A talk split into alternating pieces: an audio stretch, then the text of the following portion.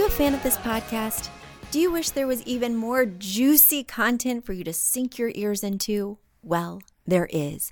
You can become a premium member of this podcast for five dollars and ninety-nine cents a month and get full access to an archive of over fifty bonus episodes. Additionally, we release a bonus episode every single month. That's a ton of extra content, including my personal interior design diaries, extra tips, my talking about trends, and so much more.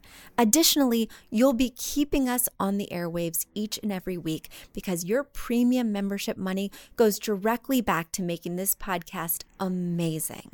Check us out at affordable interior design dot com. Click on podcast to learn more and to become a premium member today.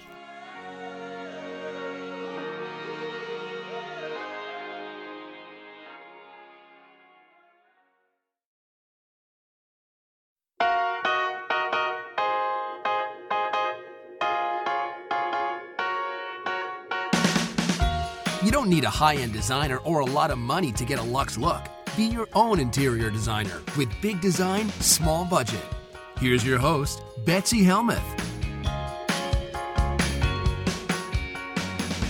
On Wednesdays at four p.m. Eastern Time, I go live on Facebook to share my design tips, to answer your questions, to talk about what's going on in my world. Well, I not only shared on Facebook, now I'm going to be sharing it on my podcast.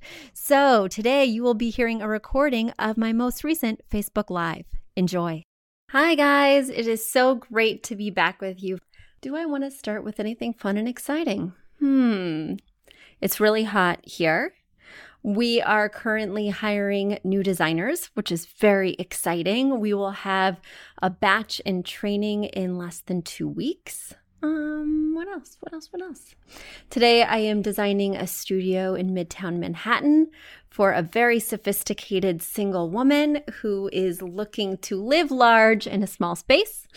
Um, tomorrow, I will be designing for a lady at the one-bedroom apartment. Single lady looking to live large in a small space.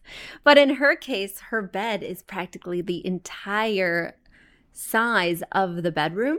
In fact, there's only one small corridor where you can walk, and the other three sides of the bed are surrounded by wall. So making that feel decadent, adult, not compromised has been somewhat of a challenge, and we have come up with an unorthodox solution. We are going to empty out her closet, put the bed into the closet so that it's somewhat surrounded by this kind of cozy cove, and then do an external closet, which will now give her two walls to walk around, to walk by, and the bed will only be touching two walls. So sometimes you have to think outside the box, but sometimes you have to think outside the room. Sometimes you have to think inside the closet. So there we go. We're kicking it off this week with a question from Danielle. So Danielle writes, Betsy, thank you so much for all your helpful tips. I love your podcast. I am helping my parents redo my childhood home living room where we are designing on a budget. I have already used a bunch of your suggestions like Benjamin Moore paint and skipping the accent wall, but I'm hoping you can help with our layout. The room is long and skinny, and the biggest challenge in my opinion is that we have a too large fireplace in the corner. Raising the ceiling was once in the plan, but life got in the way. We are trying to find a balance because budget and functionality are most important to my dad, while design, style, and coziness are most important to my mom and myself. So here are my questions. One, what do you think about a sectional sofa in this room? All right, let's answer that first. So, Danielle, you have given me two pictures of the space, which are very helpful, but they don't tell me everything I need to know in terms of the sectional. One thing that you want to ask yourself when designing a living room is you want to start by thinking about the biggest piece of furniture in the room. So you're right to be thinking about the sofa or sectional, but then also you want to think about that focal point. And the focal point generally is the thing that is across from that major piece of seating, and it's the thing you want to be looking at when you're sitting on the seating. Generally, in a living room, that would be a television. In this case, and back in olden days before they had television, the focal point was the fireplace. Now, oftentimes that means that people mount their T Vs above their fireplace. But in your case, that is something that's not ideal because your fireplace mantle is very chunky. It is very oversized and it's in the corner, which is a little bit unusual. Typically, a fireplace is on the flat side of the wall, but in this case, it's in the corner. And it's so big that the molding of the fireplace almost appears to touch, if not overlap, the trim from a window flanking on each side. I mean, that is huge. Uh, and what you want when you're arranging this furniture and thinking about the two most important pieces, the sofa and its focal point, is you ideally want a parallel relationship, meaning that if the fireplace is in the corner, ideally, your sofa would be diagonally oriented, directly facing that fireplace, parallel. And that would really work for you here. And I think it would be a really dynamic, interesting thing to do because we are so used to seeing furniture pushed up against the flat part of walls that having it floating on a diagonal would be a really captivating conversation starter type choice. The problem with it is if you did want T V viewing, because as we've discussed, your fireplace is so big and chunky that it really can't be mounted above the fireplace without you craning your neck so that you're literally in the front row of a movie theater, that kind of experience that's very uncomfortable for day-to-day viewing. Um, but you haven't t- not told me that there is need for a T V, so I'm going to assume that there's not, and I'm going to tell you to put one sofa parallel to the fireplace, and if that sofa has another arm or not, I can't discern from these pictures, but that would be my placement of that primary arm or primary sofa. Your next question is, Betsy, I hate this fireplace, but a complete demolition slash redo is out of the question. It is the same color as the flooring, which is a wood tone that's kind of a mid, mid-tone color, and it just feels blah. Should we stain it? Should we paint it the same color as the trim? Paint it something different? Please help! All right, so Danielle and everyone out there in Facebook and podcast land, um, people are really afraid to paint wood, whether it's wood trim or a wood mantle in your case. They're just afraid, and rightfully so. It's a decision you can't take back. It's very hard to strip paint from a surface. Time-consuming, expensive, smelly, you name it. It's a problem. But you should not be afraid to paint wood if it's not in mint condition. If it's not completely pristine, go for it. Paint it. And this wood around this mantle is causing us several problems. It's making the room feel blah. It's making that piece feel so big and bulky because the dark wood just feels very chunky and in no way recedes into the background. And you hate it. I mean, if you really loved the wood, if it was mahogany, if it was carved by your grandpa, well, I'd try and dissuade you from painting it. But all signs point to paint. And now that we know we're painting it, what color? I typically paint something built in like this, something architectural like this. I paint it the same color as the trim, which is typically a shade of white. And it's typically a semi-gloss finish, which will also help if there's any soot buildup or anything like that, because semi-gloss is very easy to wipe down and clean. So that would be my choice for you, Danielle. A white semi-gloss paint that coordinates with the trim. And don't hesitate, paint it today. All right, my next question came from Brooke, and Brooke asks, Hi, Betsy. We are taking out some of our upper kitchen cabinets because they feel too big for the space. We have plenty of storage, and we are past the sippy cup stage, so we can keep it neat and dust-free.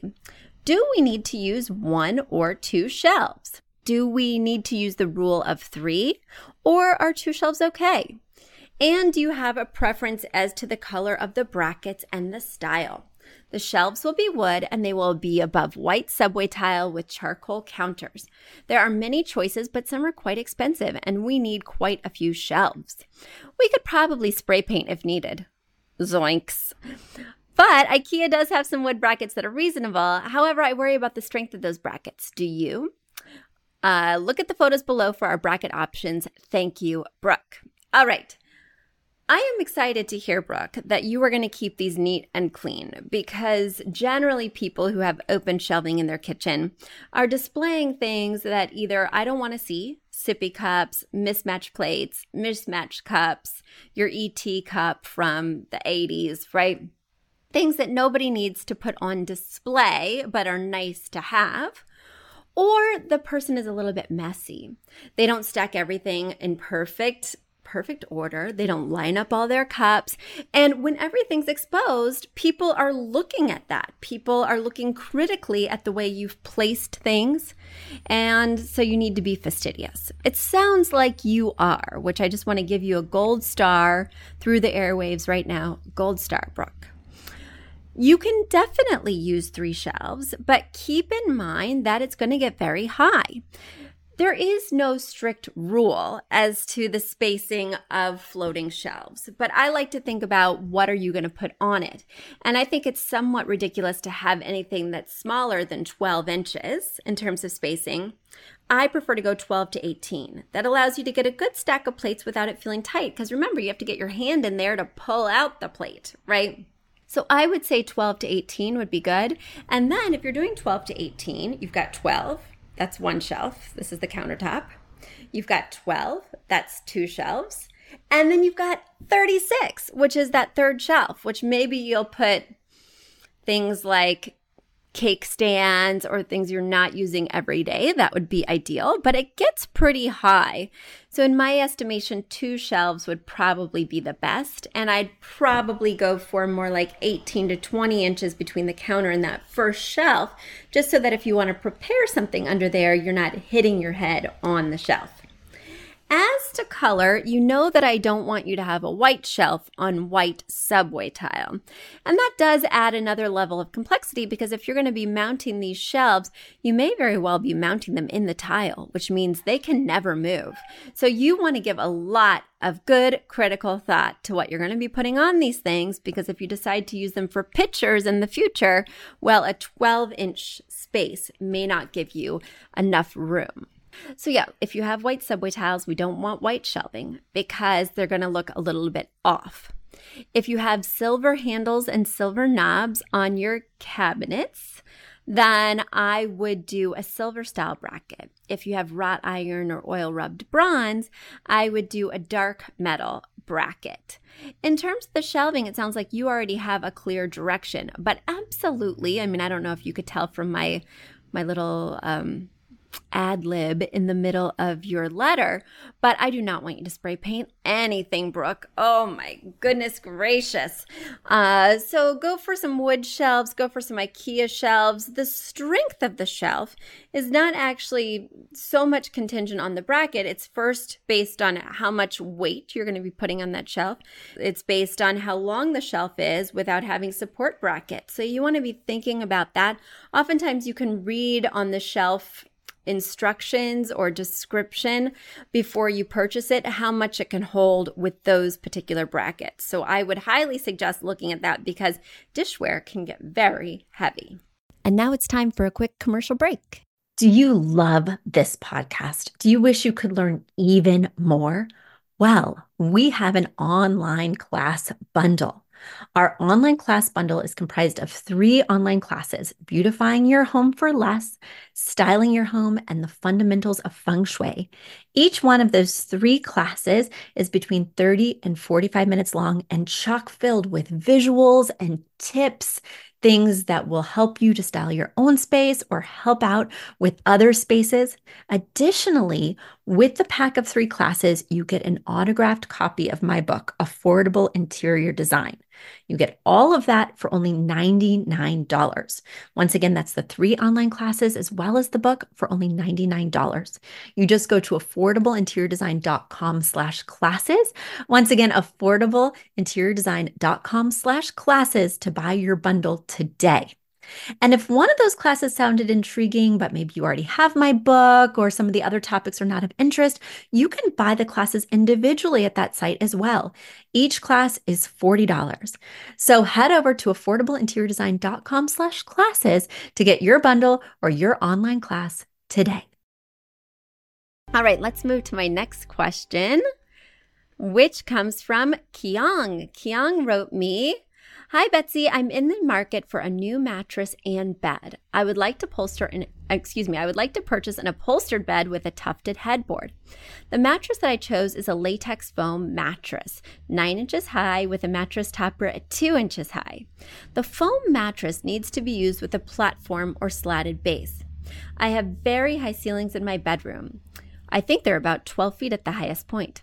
Will a platform bed look too low with such high ceilings, or would I be better off getting a box spring with my mattress?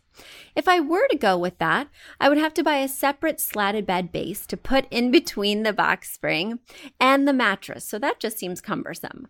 I prefer to go with a platform bed because I would not need a box spring, but I am concerned about the bed being so low in a room with such tall ceilings. What is your recommendation? Also, can you recommend a good slatted base that works well with a foam mattress and stays in place and is not too expensive? Thank you.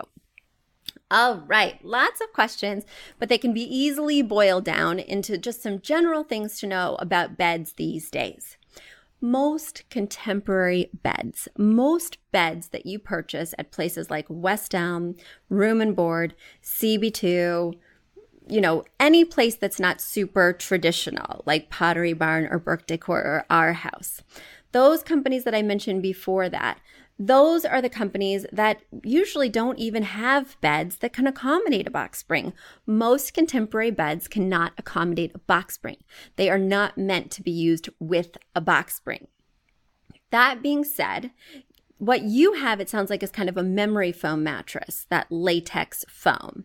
And it does need some kind of support. In fact, all beds need some kind of support. So if they don't have a box spring, then they have the slats.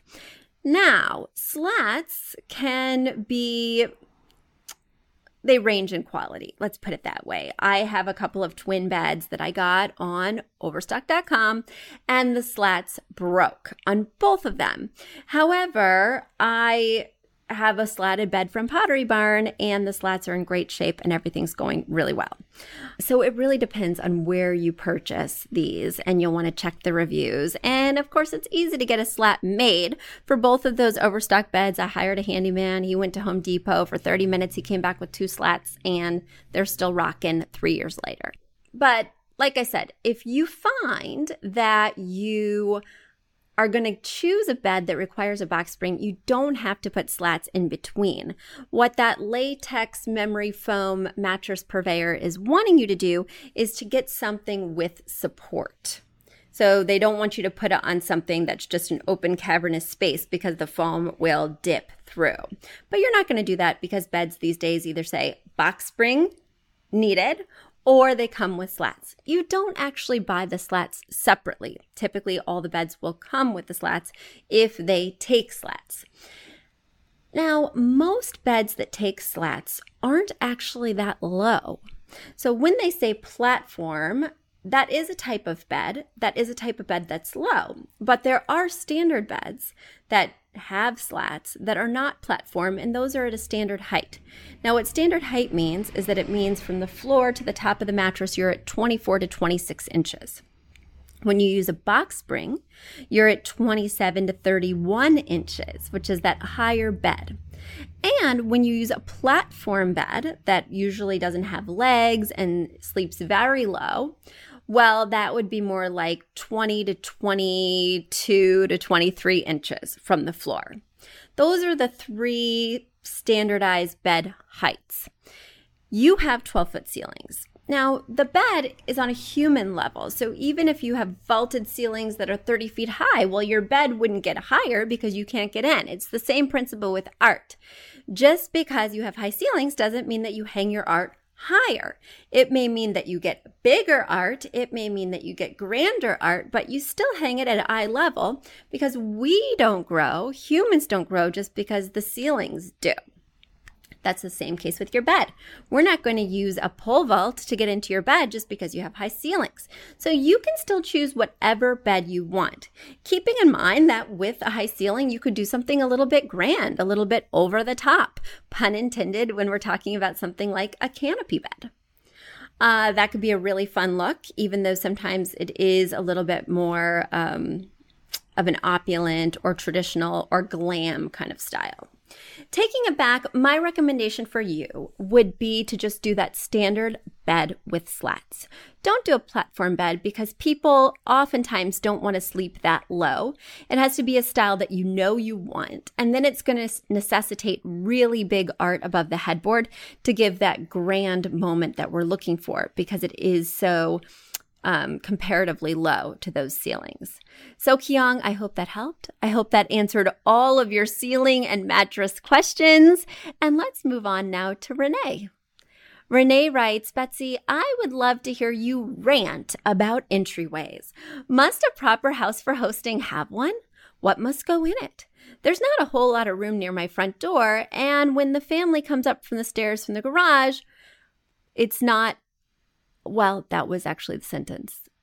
I can't discern that, but I understand what you're saying, Renee. So let's talk about two different types of entryways. The first type of entryway is practical, right? It's the place where you do come in. Oftentimes for some families, it is through the garage, or oftentimes in my case, we don't have a separate entrance. Everybody enters the house the same way through the front door. And that is the practical type entrance that I'm talking about, whether it's from the garage or from the entrance. You need a place to put your shoes. You need a place to put your handbag. You need a place to put the backpacks, the jackets, all that stuff. That's that functional entryway. And if they're one and the same, the hosting entry and the functional entry, well, then they need to have that storage, right? You can't forego the storage because I'm going to have guests come through there because then I'm just going to throw my bags on the floor. We do need some kind of console. I prefer open and closed storage myself, but everyone's entry habits are different. So you may be very tidy. You may have a closet in your practical entryway that you can store these things in, and then you don't have to worry about a storage piece. I myself have no closet, and I'm a little bit messy. So what we do is we have a console that has open shelving for our shoes because we can just rip them off our feet and throw them on our shelf. Then it has doors that hold the sunscreen, the um, umbrellas, the mittens, the scarves. So everybody has a cubby that's behind doors for those items that we're using occasionally. And then there's two trays on the top, one for mail, one for school papers. And we try and be really careful about not letting those switch or merge. Right now, our trays are a hot mess, and it's really giving me a lot of agita. But they're color-coded, so even my youngsters know, oh, school papers in the yellow, mail in the gray. And that is our functional entryway. We need that stopgap. We also have a bench where people put their backpacks and hooks for coats above it. So it's a lot going on. Now, if we're just talking about aesthetics, just talking about gracious hosting, there's a couple of things I like to have in an entryway, but they're not those musts that I just referred to. What I like to have in an entryway is a table, right? Some kind of console table that you could put flowers on, you could put a lamp on, you could put a cocktail on if you're hosting a party, and it could be kind of the cocktail of the evening.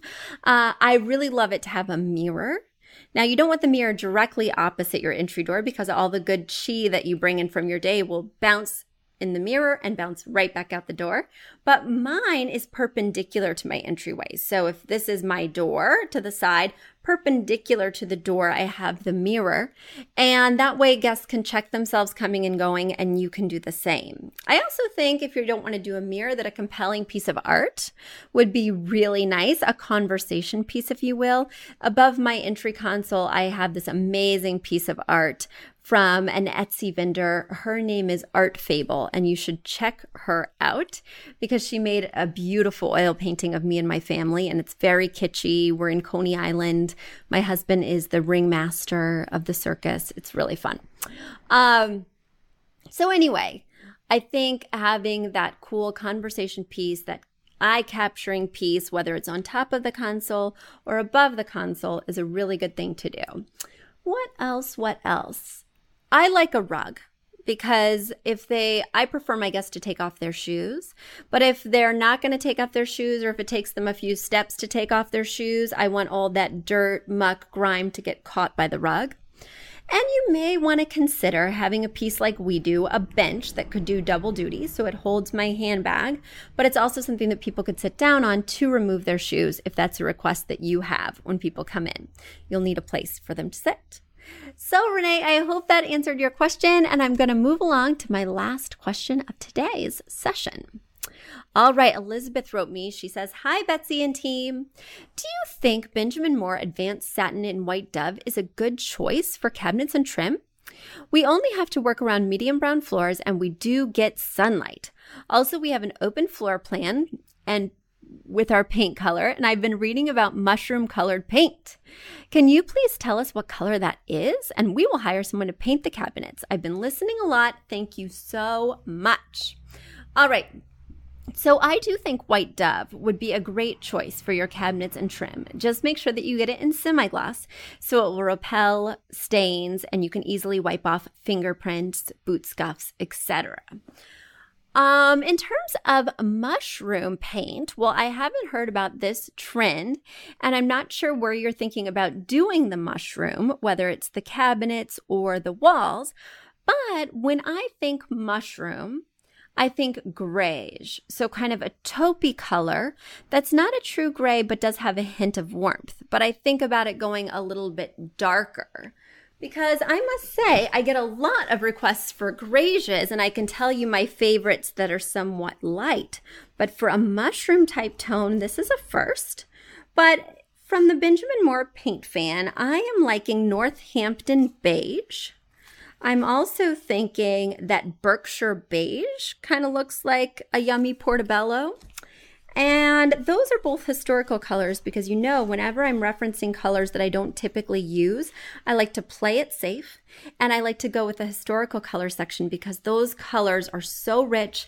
They're time tested. They've been around for eons, other rather than the other thousands of colors that switch out and are here today, gone tomorrow. One other mushroom color that I have used many times that I would consider a very pale version of mushroom would be Cedar Key, also from Benjamin Moore. So Elizabeth, I hope you find your mushrooms. I hope you paint your cabinets and trim that beautiful White Dove. And I hope you tune in again next week. Guys, it is always a pleasure. Keep your questions coming to Betsy at affordable interior design dot com. Check out our Facebook feed. And until next week, stay cool. Bye.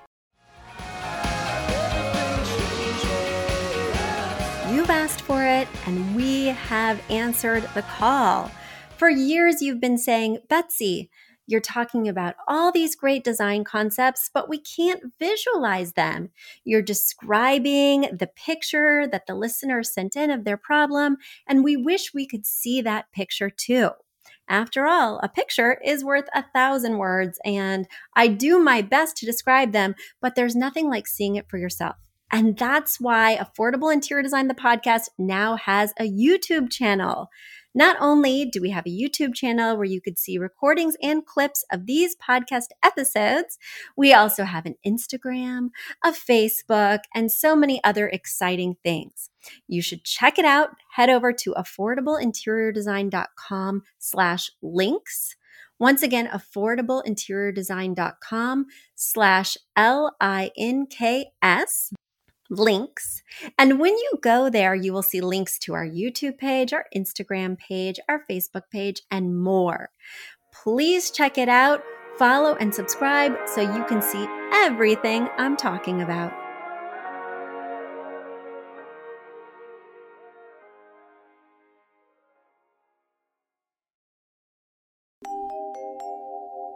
A big thank you to our amazing producer, Katherine Heller, to Aton and the M B C R House Band, and to Affordable Interior Design, the sponsor of this podcast and the premier place to get an amazing look on a budget. Check out affordable interior design dot com. If you guys love the show, the very best way to support us is by spreading the word. Tell your friends or write us an awesome review on iTunes. So until next week, guys, thanks so much for joining us, and I'll talk to you soon. Bye.